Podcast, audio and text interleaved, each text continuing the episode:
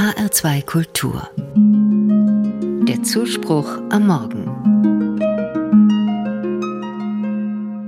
Nach einem Flugzeugabsturz überleben vier Kinder und schlagen sich 40 Tage bei Dauerregen im Dschungel des Amazonas durch.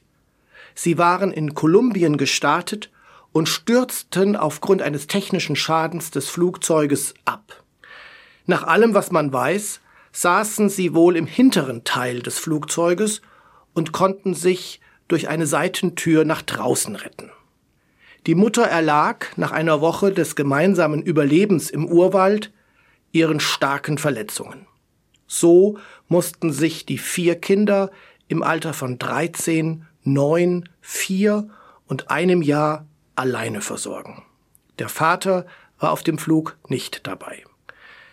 Die Frage, die ich mir zuallererst gestellt habe, als ich von diesem Ereignis in den Nachrichten erfuhr, wie haben diese vier Kinder das geschafft?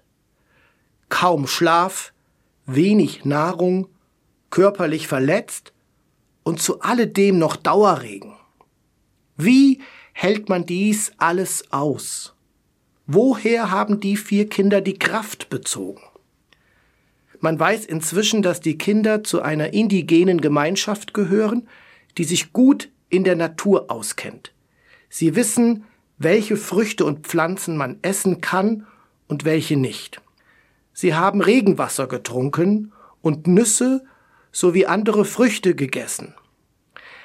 Was für ein Überlebenswille zeigt sich hier? Welche Kraft haben diese Kinder besessen? Und wie stark war der Glaube, dass sie aus diesem Elend gerettet werden. Christen kennen aus der Bibel zahlreiche Berichte von Menschen, die in tiefer Not um Hilfe schreien. Menschen, die sich verloren glauben, für die es keine Hilfe zu geben scheint. In einem Kirchenlied heißt es, aus tiefer Not schrei ich zu dir, Herr Gott, erhör mein Rufen. Und weiter, und ob es währt bis in die Nacht und wieder an den Morgen. Im Sinne von, ich vertraue auf Gott, der mir Beistand gibt. Hier drückt sich zweierlei Erfahrung aus. Menschen rufen nach Hilfe und sie vertrauen darauf, dass sie diese Hilfe erfahren. Grundlage dafür ist ein starker Glaube, eine unverbrüchliche Hoffnung und ein großes Ausmaß an Vertrauen. Mich hat die Nachricht von den vier Kindern, die 40 Tage im Dschungel überlebten, stark zum Nachdenken gebracht. Der Zusammenhalt, die Verantwortung, die das älteste Kind mit 13 Jahren für seine drei Geschwister übernimmt, das einjährige Kind, das nach seiner Mutter fragt, die tot bei den Kindern liegt. Dies ist alles schrecklich.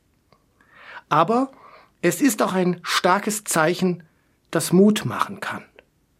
Dass ein starker Glaube und ein starkes Vertrauen neue Kräfte entstehen lässt. Auch für besondere Grenzsituationen im Leben.